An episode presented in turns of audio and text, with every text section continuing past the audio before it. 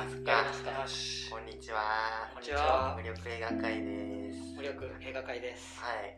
今回は第2回映画交流会。ということでね。優勢からウルトラ X はい。やっていこうと思います。主催3人で話しています。あそうでした。すいません。倉島です。えー、やらです。ゆうやです。この3人で話していきたいと思います。お願いしまお願いすします。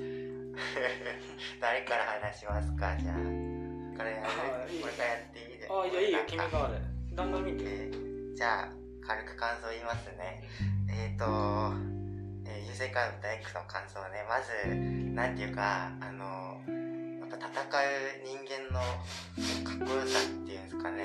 なんかそういうのがすごい俺的には本当によくぐさっときましたね。その圧倒的な、えー力に対して最後まで抗う、まあ、人間ってやっぱこうすごい刺さる俺の性癖に刺さるんでそれがすごい良かったですね。あの基本的にもう捨て身じゃないですか。最初にそのそのどうせ死ぬならもう戦って死んだるわみたいな。あの感じが非常に良くてあの命を懸けるみたいなのが良かったです。はい。であと一個はあのストーリー全体で見てなんかどいどの人がどの時点でその X になってるのかみたいなのが結構なんか曖昧なままなんていうのストーリーが進む感じがすごい良かった。あのドキドキするっていうかうん。なんかあのまあ一応 X になったらそら化け物になるかよくすぐ分かるんだけどその会話の時点では誰がどうなってるか分かんなくてまあでも人狼ですよねあれ。あそうだね。人狼を見てるみたいで良かったですね。でそういうなんか視点で見るとやっぱ一番、えー盛り上がるのがその最後に残ったあのマクレディカート・ラッセルの演じる主人公とあとはなんかチャイチャイルチャイルズ。チチャイルズ。チャイルズ。あの黒人のお兄ちゃんが X なのか人間なのかっていうのが結構俺の中ではやっぱりその一番盛り上がったところなんでその話がしたいんですけど。まじゃあとりあえず後で。あ後で後でね。すいません。はい。こんな感じですわ。時計回りでやる。あじゃあこの間俺が2番手だったからまた俺でいいんじゃないか。じゃあそうしましょう。まあ感想がちょっとやっぱ似ちゃうんだけどうん。その命簡単に捨てるしうん。主人公たちが。うん。あと悩まないんだよ。うん。一切悲観的になんないでうんもう終わりだ俺たちみたいじゃなくてああこれ終わりだな。よしじゃあやるかみたいな。決定的にぶち殺してやろうぜっていうあれが本当に憧れるし大好きだし。うあと主人公たちがねやっぱなんか監督のインタビューとか見たんだ。インタビューとか。んうんメイキングのやつとか。うんでやっぱ個人個人がちょっといろんな問題抱えてたりしてるらしくてさ。うん。だからこそまあ命もしかしたら簡単に捨てられるのかなって思ったんだけど。それがあれに似てたね。あのザ・プレデタああはい。ーザ・プレデターも主人公たちがもう俺たちどうせ終わりだしさと人生終わってるしどっか火花散らして死のうやみたいな感じだったからちょっとそもしかしたらそこに引き継がれてるのかなとか思ったりとか。うんそうだね。うん。あと人がこれ男たちが12人多分いるんだよねちゃんと数えると。でまああの X って呼ばれる？X って呼ばれてはないか。とりあえずここでは X って言おうか。っうん。うんていう13人目について話し合うみたいな。うんで誰がみたいないろいろもう揉めていくわけじゃん。うん。それがちょっと12人のイカれる男に似てるなと思ったね。ああまあね確かに。あれも男たちだけでう12人で13人目のまあ少年ねんうん。が白か黒かみたいなことでずっと揉めて汗だくになって揉めて。でこっちは逆に南極だけどな。うん。みんなで揉めて揉めてどうなんだって話し合うのはちょっと似てたね。うん。確かにそうだね。そこにが良かったまあこの映画が与えた影響としてはあのヘイトフルエイトもこれのほぼオマージュらしいね。あそうなんだ。タランティーノ監督のねって言ってへるね本人がね。ーめちゃくちゃ影響与えてんだねじゃこれはそうだね。あ相当与えるよね。あと主人公がなんかベトナム帰りのすごい孤独なみんなとも打ち解けないやつらしいんだけどそれはちょっとタクシードライバーのトラビスにもちょっと似通った部分があるななん。かニューシネマみたいだねそうだねそう命がどうでもいいみたいな感じがね。うん。とりあえずこんな感じでいいよ。どうぞ。はい。ゆうやさんでしそうです。たはい。で倉島。はい。えっと俺すごいこの映画好きでうん。あのなんで好きかっていうとなんかサスペンスがすごい好きなんですよ、うん。映画を見るときになんかこう先の展開が予想できることって結構あるじゃないですか、うん。あるね。うん、特にそのあのウェルメイドなものなほどあの先の展開が予想できやすいってことが結構あるんですよ。それこそあのディズニーの「ズートピア」とかなんか犯人探しって言っても絶対こいつだろうってのがすぐ分かるとか結構そういうのあのなんていうのかな。こうなえってなっちゃう。うんまあね。うん。からなんかこう次どうなるのかなと思ってワクワクさせながらあの見たいっていうのがあるんだけどなんかそれにも結構種類があってマッドマックスの4とかうん。怒りのデスロードとかはあの展開が超絶すぎてうん。こう全然全力で走っても追いつけない感じ。うん。はいはいはい。うんこっちが頑張って追いついてうん。もうそっちのあの映画の方がどんどん先にあうん。の進んでいく感じでそれすごい良くて。でこっちの優勢からの物体 X の方はこう閉鎖空間で本当に誰がドイツかわからないみたいな。うん。次の展開が読めないみたいなところがすごい好き。自分を超えていく方がいいよね映画がね。はいはいはい。うんそうだね。うん。マジではい。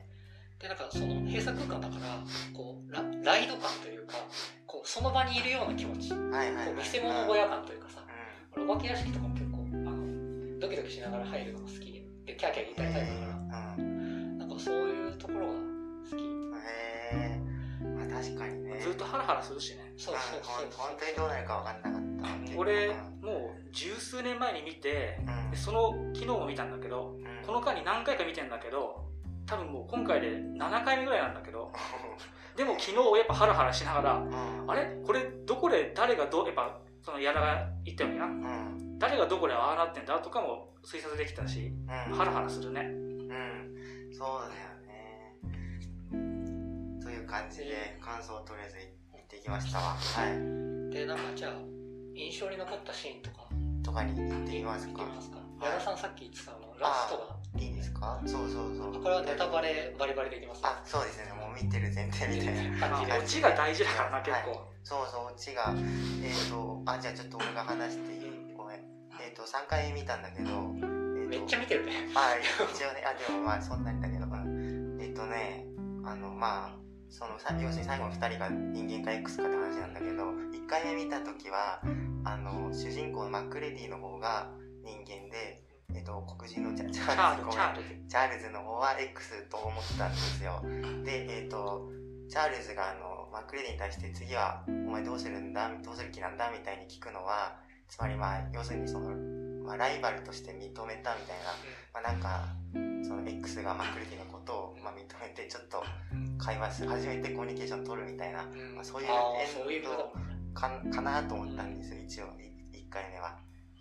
で2回目が見た時はまあなんていうか2回目見たのはあのジョン・カーペンター作品一通り一応か軽く見た後だったんででなんかジョン・カーペンターってやっぱ基本的にど大体どれもまあ同じ感じでそのやっぱ戦う人間の気高さみたいなかっこよさみたいなのを全面的にバーンって出してくるんですよ。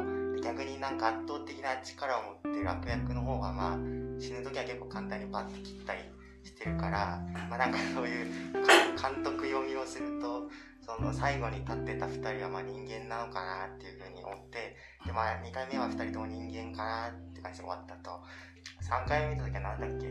えーとあそうだそもそも物体 X があの物体 X こう意識どうなっとんねんっていうふうに思ったわけですわな、うん、この物体 X の方から私はこんな感じですみたいに言うことがないからなんかもしかしてだけどそのあの人間の意識とか DNA 記憶とか自我とか全部完全コピーするわけじゃん。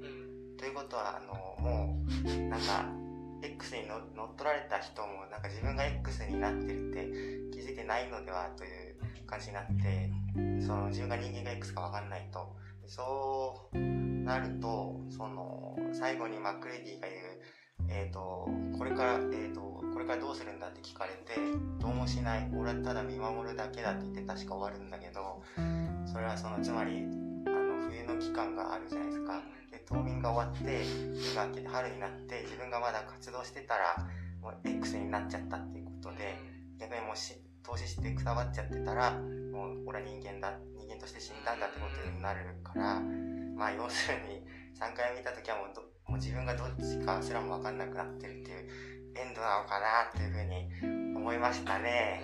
すいませんでした。はい。めっちゃ納得したわごめんごめんなんかはい。監督の話を聞くと、はいはいそのオチについては誰がどうとかは、うん特に示唆してないよとあ監督の中でやっぱ決めてないのかもしれないねああやっぱそれっぽいよね。でも どうとでも取れるんだよね。あと君が言ったその自我とかうん。怪物の意識とその人間の意識どうなってんのみたいなそうそう。うんそれももう現場でうん。やっぱカート・ラッセルとかとめっちゃ激論したんだってああその場で聞かれたから あはい。カート・ラッセルが「いやあの分かんない」っつって「うんそこ決めてない」っつって その場で。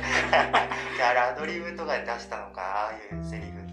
どうなんだろうねうんあと昔のその映画好きがさうん。最後チャールズの方は白い息がラストシーンのカットだけ出てないみたいなだからうん。あれになってんだみたいなのあったらしいけどうんそれも監督が「ああれ違うたまたま映んないだけ」っつっていやいやいや。やっぱちゃんとした証拠はないんだよねまあなんか謎を残して終わらせたんだね。そうだね一応。息の話を知ってたからえ知って頑張って見たの。うん。でなんか前見たの DVD だったなんかだったんだけど、ん。今 Amazon プライムとかで HD 画質。あでいい画質で見れるからそれで見たらやっぱあの白い息普通に映っうん映っててるよね。ますねこれはみたいな、えあの座り込む前の解放者ちょっと向かい合わせにこうしてる時かガラスね打とうとしてる時は「はい。はは」って出てんのよ。ー結局その後座り合った後は出てないんだけど。うん。うん。だから昔から分かんない感じになってたんだよ。フねィルムとかだとちょっとぼや滲んだりぼやけたりとかするからそれで多分ちょっと見えなくなったのかなっていう。かまあちょっと思ったね。めっちゃいっぱいあるんですね。完全に。最後のさっきの矢田さんの言ってたのはすごいいいなと思った。その自分も分かってなくてあ。あのそうそうそうそう。死んだら死んだ。そう。死んでなかったら X だしもうそれはっていう感じ。うん。うんうん。あともうあそこふふふってちょっと笑うのもいいんだよねもう戦い切ったから悔いはないみたいな。やるだけやりました。そうそうそう。本当にかっこいいよねあれ。もうねいやーああいうことするために生きてるんだよあれは俺もな ね。憧れうてやりましたよ。んね本当です一よ応この映画単体で見るのも面白いしあと外堀が一応あるじゃん。うん。あの原作の影が行くもあるしうんうんあとこれ一応リメイク元の「優勢よりのうん。物体 X うんうん」でまあ数十年後に行われた優勢からの物体 X のえファーストコンタクト。あとゲームの優勢からの物体 X の続編。この映画の続編が。えー、そんなのあるんだ。あとちょっと割と最近になってその物体 X 側から描いた 心理を描いた小説があるのよ。ええーすごい。俺全書ける。全部は知らないんだけどうゲームをちょっと調べてみたんだ。うん。ちょっとプレイはできなかったんだけど。ん一応そのあの南極基地にうん。まあ別の人たちの部隊が行くと。でそこでやっぱ部隊 X に襲われるんだけど。でやっぱその舞台になったとこがちゃんとゲーム化されてるんだけどチャールズはもう冷凍して冷凍というか凍っちゃって死んじゃってる状態らしい。ええで主人公はえ一応最後にそのゲームの主人公を助けるみたいな感じで出てきて生きてた。うんー、えー、あーマクレディさん。いいんかそれ。は分かんでもどの程度その監督とかのあれを取り入れてんのか知らんけどうでも監督はちゃんとその尊ゲームの存在知ってるらしいしんえまあ一つのまた未来としてーうん。いいんじゃないか？あれの静止としてな。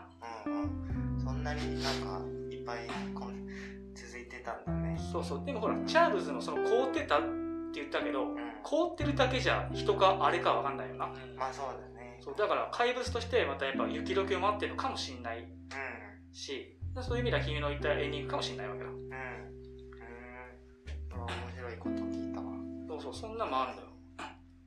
あとはなんだろう。他にありますか？他に？でもやっぱり俺すごいなんか画面が綺麗だなと思ってさっきもちょっと言ったけどあの今回 Amazon プライムのうん。デジタルリマスターか？そうそうなんかそういうのを見た。そしたらすっごいなんか綺麗に見えて前より全然そのなんか前見た時はクリーチャーとかもやっぱりこうぐにゃぐにゃっとしててでなんかこうメラメラっと燃えててみたいなぐらいな感じだったんだけど今回見たら本当にこうなんていうのかなこうもっとそのキモい感じのやつもうん。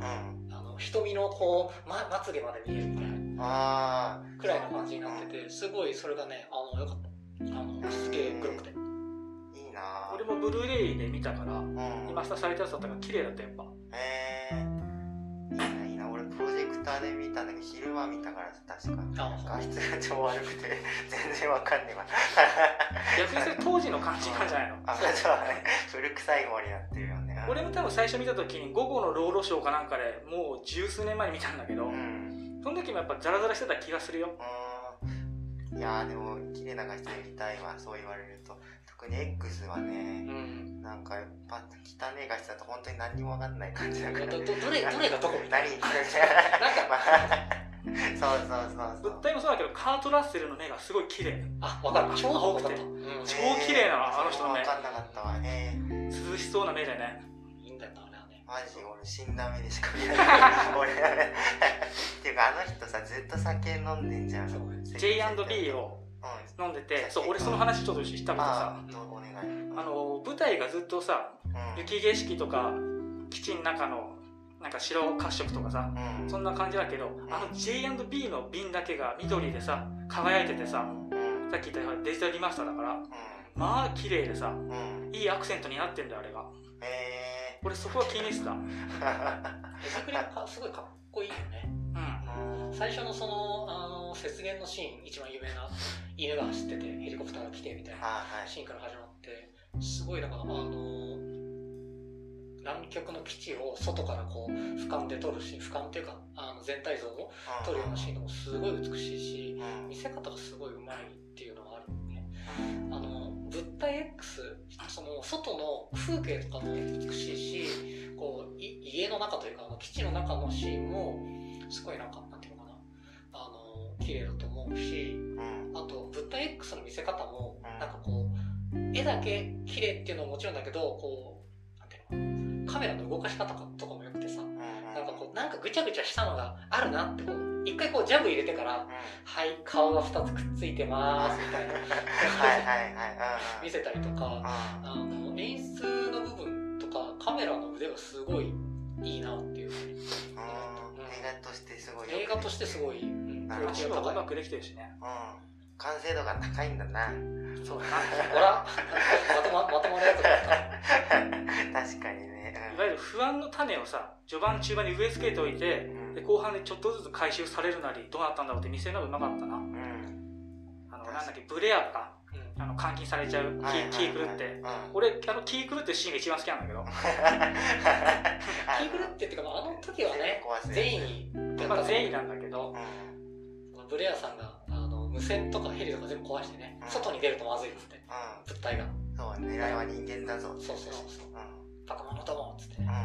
あれなんかがほら犬の飼育係に気をつけろよみたいなことを言ったりとか。うん。それが後々になって一応まあ一応の伏線としてねうん。実は違ったとかさ。でもみんな怪しんでるみたいな。うん。そんなのが回収されたりうまかったな。そうね。ファーストコンタクトの方はもうすぐに怪しいってなったらすぐ怪しいやつがやっぱあれだったりしてうん。そうなんだ。うんあんまり面白くなかったな正直ファーストコンタクトはな違うんだ。ねファーストコンタクトについて俺はちょっとねあるんですよ。おどうぞあ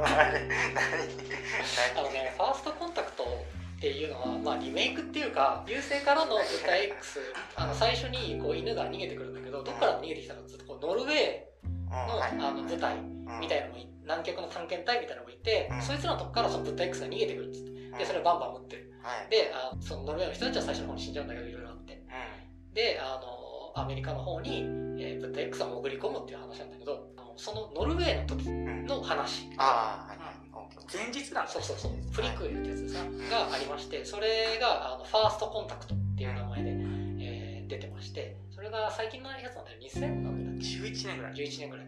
なので CG バリバリの時に。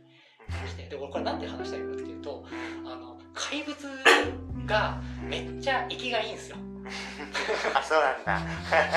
ギャンギャン動くそう。あのねうん。えっと優勢よりの物体 X うん。っていう52年版の怪物はフランケンシュタインの怪物みたいな。そうそうそうそう感じでなんか優勢からの物体 X うのはあの、えー、とそれこそロボボッティンっていうあ一番特殊造形のあのものすごい人がやっててもうこの時当時20歳ちょっと過ぎぐらいんで、これをやってるって素晴らしい天才なんですけどうん。あのその人がもうぐじゃーってもう全部ぐじゃーみたいな。うん。ぐじゃぐじゃの感じにしてでなんかもう本当になんていうのかなもうこれまで見たことがないようなあの、えー造形を作り出してるわけですよ。この近辺でなんかこのラテックスとかがあの開発されてあの作りやすくなったっていうちょっとぐちゃぐちゃなラテックスってこうなんか伸びるゴムみたいなそういうのが使えるようになって、まあ、どんどんあの技術が進歩したってことって、まあ、本当にまあもうビジュアルがすごいんですよぐちゃぐちゃで。うん。本当に宇宙から来たらこういうのだろうっていうような。うん。感もねそうそうそうそう。うん。なんです。で、えっと、それより前の優勢よりの物体 X っていうのはあの52年なんで、まあ、特殊効果って言って本当にあのさっき言ってもらったみたいにフランケンシュタインの怪物みたいな。ほぼね。そうそう。感じで襲ってくる時とかもなんかあれ今ドアを開けましたか？みたいな。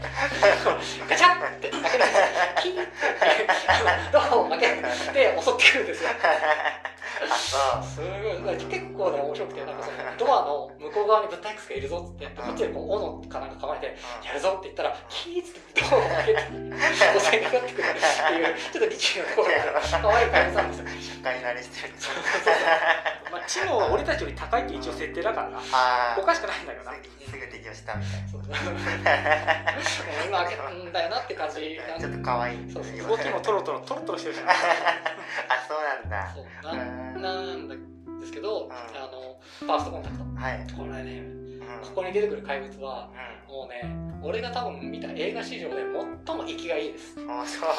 そんなに。あの氷漬けになったのを掘り出してきてう基地に連れ帰ってであのちょっとほっといたら、うん。あの復活しちゃったって話なんですけどその復活の仕方がすごくてうん。あの夜中になんかちょっとその氷の中型のトレーラーぐらいの氷塊の中に物体 X が閉じ込められててはい。でなんか変な音がしたからっつって見に言うわけですよ。うん隊員が。でうんなんか動いてるような気がするなっつったらバーンっつって氷をぶち破ってあの外に出るんですけどその出方がすごくてもう真上に飛ぶんだよ そう。おおはようございます。もうねすごいんですよ。本当本当に見てほしい。超爆笑す。る45メートルぐらいまっすぐだぜそうそうまっすぐにビニョーンっつって。氷に完全に固まった状態からこうバーンってうわーってな。んだこれみたいな。みんな来てみたいな。そのまま天井を突き破ってどこかに消えていくんだけどこんなにあの寝起きのいい怪物っていうのは見たことがないです。これはね俺多分映画史上最も寝起きのいい怪物っていうのは本当に。わんぱく小僧だそうそう笑ってしょうがない。であのやっぱり映画でも映画の中でもやっぱそれがあの結構効いてて生きがいいっていうのは鮮度が違うんでめっちゃ元気に動くの。なんか優勢からの物体 X うん。のあのジョン・カーペーターの版だとあんまり動かないんですよ。怪物状態で動かないあんまり。うん。あのそうね。そう燃えたりとかそのなんかこうぐちゃぐちゃになった肉体から触手が出るとかなんだけど、ファーストコンタクトの方だとめっちゃあの CG なんでその怪物状態になって「やったれ!」みたいな感じで すごい勢いが出てだアメリカ来てどうしちゃったんですからあそこでこっぴどくボコられたからちょっと弱ってたんじゃないかっていうのが俺は予想なんですよ。限界だったな もう無理だって「でで」っつってなっちゃってたんじゃないかなっていうのが 面白いなそれ。本当にねあのね 生きの良さが全然違うの見てほしい。超面白い。めっちゃ巨体でも飛びかかってくるから。超ウケるから絶対見てほしいからの物体 X の終盤のさん。出てくるでっかいボスいたじゃん。うん。あんなんもちょっとビコビコビコビコって動くだけだったらしいけどさうん。動くだけだったけどさうんなんか50人ぐらい地下で動かしたんだって必死で。ああそうなんだって考えたらうあれが精一杯だったんだろうな。んねそういうことだね。すごいな。ちょっとファーストコンタクト。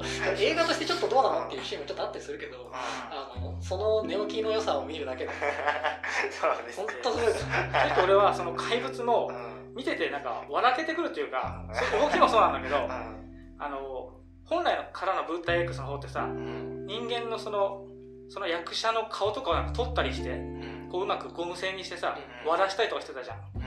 うんこっちのファーストコントの方って、もう CG で簡単に役者の顔をこうグラフィックでコピーして、貼り付けてるような感じなのよ。うん普通の人間の顔にか怪物みたいな。うんだからあんま怖くないし、ちょっと見ようによってはちょっと面白いのよ。笑けてきちゃう。うん面白いイメージしか出てこないですね 俺は見てないけどその話だけ聞くと超面白い まあ、なんか軽く見れると思う。うんなるほど。あーなんか重くはなさそうだね。なんか。ねやっぱね最後の方になってくるとそのあの物体 X があの生きがいいっていうことに引っ張られて、あの、エイリアンになってくんだよね、もう。それで、しかも、あの、主人公が女の人で、あの、火炎放射器を持ってるんで、もう完全にリプリーなんですよ。こんな感じになってんで、ね。周りの男どもが、はい。あいつがボスだなとかな。言ってたね、そうそうそう。だからもう完全にその、あの、エイリアンの、うんあの、1とか2とかでリプリーが、こう、強い女の人がリーダーシップを取るみたいな。で、周りの男どもがへへみたいな感じになるっていうので、もう、あの、意識してるのかな。で、そっくりのシーンもあって、ファーストコンタクトのとこところだと、物体に半ば取り込まれて、もう結構体がもう異形と化してしまった隊員が殺してくれみたいな感じで、目で訴えて、それを火でこう、バーって、うん火炎放射器で殺すっていうような、方にあったね。そうそうそう、あるんだけど、あの、それもエリアの方にあったシー。ンだし、絶対に意識してると。で、最後に、ん。ファーストコンタクトは、あれごめんね、ファーストコンタクト結構好きなの。話大丈夫だよ。で、ファーストコンタクトの最後も、物体が乗ってきて宇宙船の中に行くみたいな。うん。で、その中でこう物体が襲ってくるのを、暗い中でこう息を潜めるみたいな。うん。これワンじゃんみたいな。エイリアンうん。まあそうか。はい。の。そう思ってみると、まあちょっと物体 X 感はあるかないかで言うとちょっとあれだけど、面白い。そうだからそれまでにその後に影響優勢からの物体 X に影響を受けたいろんなその映画をもう一度フィードバックしてうん。あの取り込んでるところも面白くて、うん。いいですねそうあんまり興味なかったけど見てみますね。あアマゾンプライムにあるよ。見たところなんでそこ。なんでみんな上げて落とすの？吹き替え版も字幕版もあるから、お好きな方はね。割と充実してるなあそうわかりました。はい。俺はだからさ、ちょっと話変わるけどさ、物体 X のさ、う気持ちと小説まで見てないんだけど、ん。でもちょっといろいろ調べると、あいつはあいつでん怖いんだってね。うん。人間たちっていうさ、うん。もう意思疎通がうまくできなかったりとか、う殺しにかかっていくやつが怖くて怖くてしょうがないらしいね。んうん。あそう。あと、同化も助けてあげたいっていう気持ちが多いらしいよ。この人たちを。何何インタビューなんか。それは、な、誰のだろう原作者じゃないでも違うか。その小説の方かな。その後書きの後書きというか。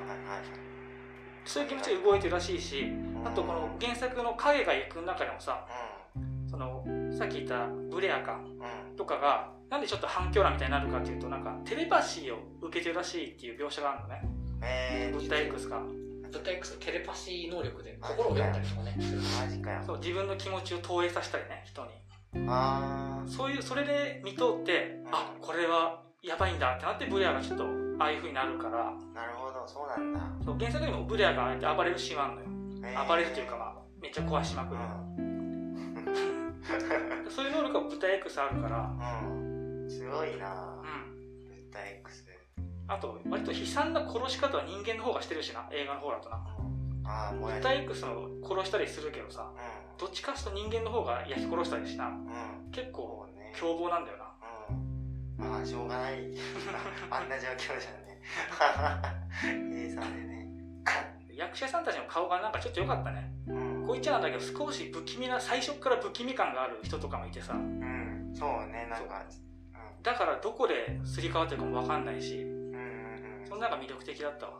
飼育係のおじさんが特に怖かったわ、うんそういう感じと。うん。なんか静かだし。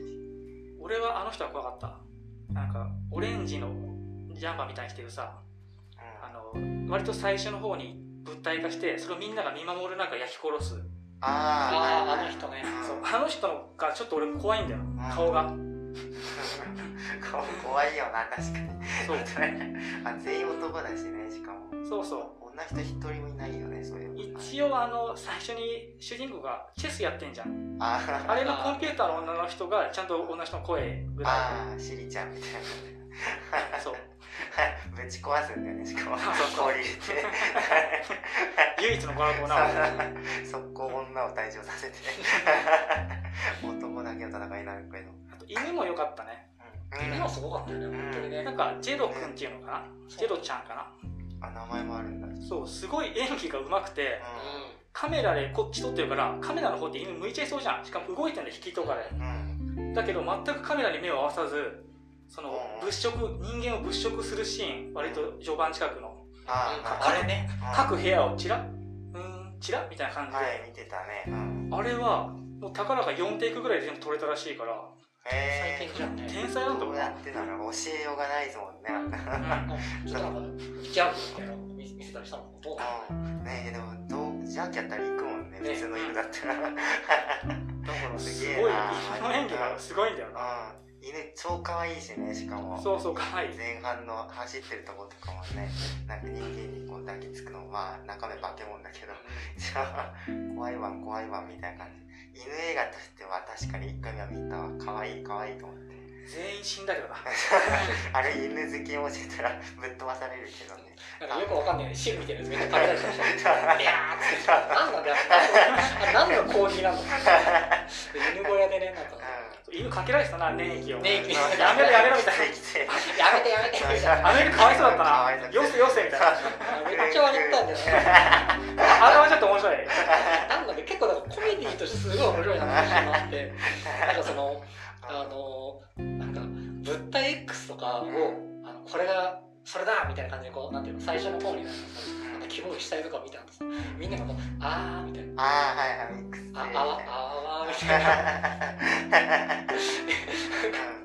犬とかがこうあのバーってこう物体 X になって焼き殺してこう一鎖あった後もあわわーみたいな。あちゃーみたいな。あーみたいな顔で絶対するとことか結構ねまあ面白いですね。はい。一応監督はなんかギャグは一切入れないあれで作ったらしいんだけど。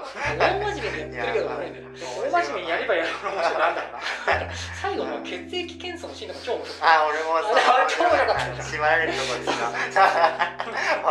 なんか3人縛られててね左の一番左の人が実は怪物だったってなって急にバーンって怪物化するところでしたあのガタガタ揺れ感がいいんだよなガラガラガラガラみたいなだからあー助けて早く話せ早く話せめっちゃ面白かったですどう見てもコメディだからしかもそのマクエディさ全然あーなんか火が出ない 火が出ないみたいな。しょうもな。い手伝ってやれよって。もういいだろそれ無理だからな。結構長いんだよね。それが一鎖終わった後もすっごい面白くて。あのなんだっけ、えっと、最初その、まあ、マクレディが火炎放射器持っててで3人並ばせて「お前らじゃあちょっと一人ずつ検査するから」っつって。で「チュー」っつって「よしお前大丈夫だな」っつって「お前こっちに来い」っつって。で、まあ、2人であの並ばせて。で今度はあのマクレディの隣のやつに火炎放射器を持たせて俺がテストするっつって。でこうやって。で次にもう一応大丈夫かな。よし来いっつって。今度3人で 3人で火炎放射器をこう相手に向けてて。なんかちょちょっとずつ増えてる感じが本当ねあれね面白いそう。ね本人たちはもうめちゃくちゃね。ま大真面目なんだけどカットバックするとあの増えてる感じとかが 面白くて。確かにあのシーンは本当に良かったっすすげえ面白かった。スパイダーヘッドのシーンも面白かったんだよな。ああはいはいあの顔面そうそうそう顔面雲男のシーン、はいはい。で画面雲男がちょっと逃げる逃げ出すシーンとかもちょっと逃げてこうくるって振り返ってこうあ目が合いました今みたいな感じに一瞬間があってから焼かれる。資料の腹渡2みたいな感じでユーモアがあるんだよなそこにあそうだ超おもろい。見たことないからそうなんだ。うん。いや超おもろいね。へー。資料の腹渡2は取れた右腕とかがうん。超逃げ出したり動き回ったりうん。あと鳴き声があるの。キュへーキューみたいな感じでバカみたいなんだけどちょっとそれっぽさがあったわ。あーマジかよ。そうだねまあ。うん。確かに。うん。一応これ3部作らしいな。あの監督からすると。あそうなのこれとあと2つ変が俺見てないからタイトル忘れたけどうん「黙示録3部作」っつって黙示録的なうん。アポカリプスが来るみたいな話のへそれの第1作目だって言ってたね。うん。あのジョン・カーペンター作品のってこと？そうそうそうそう。あはいはい。えあとー、なんだろう。ヨリノもそうだったんだけどうんヨリノってさっき言ったように50年代じゃん。ーうん。うんまだ多分ソ連とかと揉めてる頃だよねアメリカうん。だからそういうのの到来もあるからちょっとそういう危機感を持たせた映画になってんだよ。ああ世界の破滅みたいな。そうまあちょっとオチもうセリフが繰り返されて最後にこう通信してうん。ヨリノの話ね。うん。いいか。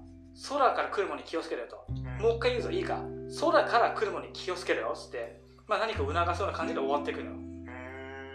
うで今回の絡むのもさあのあれなんだって。ちょうどこの年の近くにうん。エイズってものが流行ったん。だってエイズってさちゃんと血液検査しないと分かんないわけよ。人見るだけじゃ分かんないし。で誰がかかってるかも分からん。どっから発生したのかうん何なのかもその時はまあ全然何も分かんないと。うん。それが一応取り入れられてるらしいね。ああそれで血液検査する。そうそう、おまあ、血液検検査自体はその原作からにあるんだけどうん。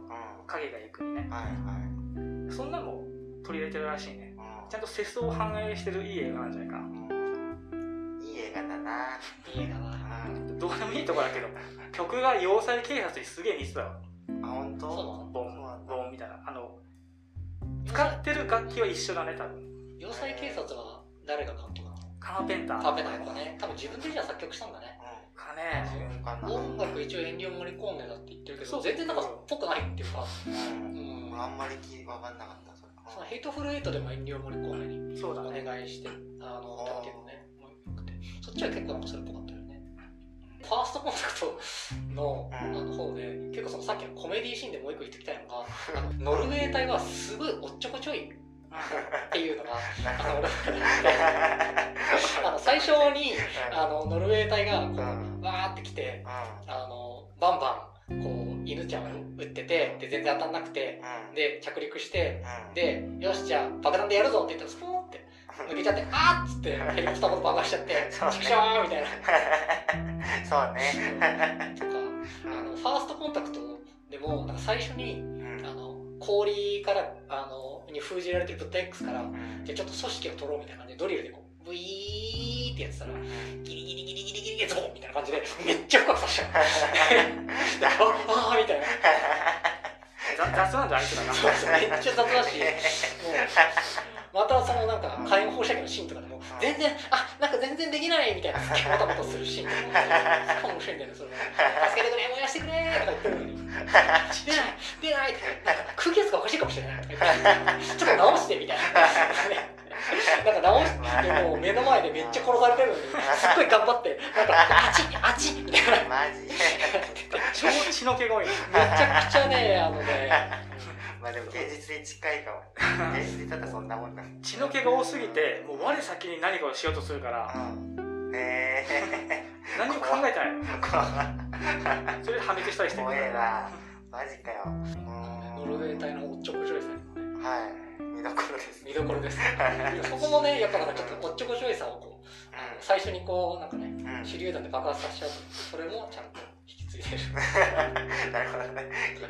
ちゃんとそうファーストコンタクトから続くあのからのねオープンに続くノルウェー隊がそうおちょおちょいなのよなる。ほど。性格がちゃんと継承してるんだね。急にいや大丈夫ですよ あと一応ファーストコンタクトからののオチの話したからさ、ファーストコンタクトの一応オチが別に大したオチじゃないんだけど女の人がやっぱ主人公なんだけどうんうん。それが助かったのかどうか議論をしようかなと思ったんだけど、ん。まあでも君がみたいならいいか。いやでもやっていいっすよ。いやでも議論もないんだけどな。うん。俺は助かったのかなって感じがするんだけど、俺もそうん。ちょっと分かんない感じになってんだけどね。うん。何の説明多分出てきてないと思うからそうなるとそれがゲームに続いてるのかなって気がして。あああなるほど。ゲームもそこにもトラブルがあった太陽に出動させるみたいな感じだから、うん。女の人が助かっていろいろ連絡して、あであゲームの主人公たちがやってきたっていうあー。こうトライアングルになってるのかなと思って。確かにね。それはそうその可能性もあるなと思いつつ見ましたな。なんかよくできてんじゃんそうな、うん。まあ、まあ上官ベータのあれだけじゃなくなるんだろうな。まあこの作広がりすぎてるね。じゃあ、ま影響がめちゃくちゃあるからね。ね伝説なんだねやっぱじゃあ。だろうね。うん。いまだに全然オールタイムベストに入れる人いるもんね。1位とかね。そう面白いもんね。うん。確かに。面白かったよ。いやーよかったっすわほんと。いい映画だよな。うん。共感ペーターを知れたのもよかったわ。うんなんかもう大大体みんな一緒って感じだからね。作品作風が。ジョン・カーペンターは俺のもうそう子供時代のお友達だったな。ジョン・カーペンターの映画だと思ったらワクワクして見てたわ。僕あのロードショーとか。はいはいはい。えー、え結構でもグロいよね多分。あそうだね。ものによっては結構グロいわ。うん。他の優勢からの豚 X も。まあでも大丈夫なのか別に。普通かったのあでも激黒でしょ どう考えても激黒でしょ 見た客は途中であの特にさうん。宇宙人の体解剖して腹渡をえぐり出してくうん。ブレアがさあのあのシーン見てみんな怒って帰る人もいたみたいな聞くねえー、やっぱダメじゃないかただあの動物とかのシーンに関してはうん。ちゃんと愛護団体のあの死人のもと確認のもと立ち会いのもとやったらしいからそこは大丈夫だったんだよな、あれ許してくれるんだね。あのねかけてたのそうぶっかけさんがく泣いてたけどね。あんなかわいそうなことなかったけどうん害のない液体だったんだろう。うん。なんかぬめぬめの液体はあれらしいね。トゥインキーっていうお菓子のに使われてるなんかゆ油成分みたいな。糖性糖質成分のが。じゃあお菓子美味しいんだ。そうそうあのあの勢いでかけられてたからちょっと嫌がってただけです。あれダイハードで黒人の警官がいつも食べてるやつよ。買い込んで。うーんなんかアメリカでじゃあ有名なあなんか有名な超カロリーの高いお菓子らしい。トゥインキーって。マジか。なんか腐らないみたいな。えー。核戦争後ゴキブリがトゥインキーを食ってるみたい ろくでもねえな。何かっていうと映画によく出てくるよトゥインキーって。なゾンビランドでもね出てきてたよね。あなんかそうなんなんか主要人物の好物そうみたいうなそそうそう。トゥインキーが入ってます。えー、ポテチンだねスニッカーズのポテチみたいな。体にめっちゃ良くないらしいな。最悪だこれの食べ過ぎでうん。人を殺したって言われてるような人がいるらしくて本当は違うんだけどな。なんか誰だったかな。なんか殺人鬼がいて。うんうん。でこの人は精神異常だってことで罪を軽くさせようとしたんらしいんだけど弁護士とか。でトゥインキーいっぱい食べてたからうん。こればっか食べて頭おかしかったんだって。で それが最後まで認められたんだよ確か、ええ。ー、食生活の乱れ。そう。トゥインキーの食べ過ぎっていう。え。ー、じゃあ殺す前は食っといた方がいい。まあちょっとこぼれ話な。うん。マジかよ。かけられすぎたからブッダ X になっちゃったいすぎて天気食いすぎたのかもしれない過ぎだな。多分そうだと思うどうしようもないオチになっちゃった。いいのかなあままあでもこんな感じですかあね。そうだな。大体言いたいことは終わったでしょ。うん。分かった。じゃあこれぐらいしますか。ーうん。こんな感じにしとこう。ん。えっ、ー、と優勢カード豚 X 回うでした。でした。Amazon プライムにあるんで超面白いから見てください。というわけでこんな感じで僕たちは楽しく話しています。皆さんもぜひ来てください。はい。ありがとうございました。ありがとうございました。じゃあ倉島と。やらと。ゆうやでした。さようなら。おしまい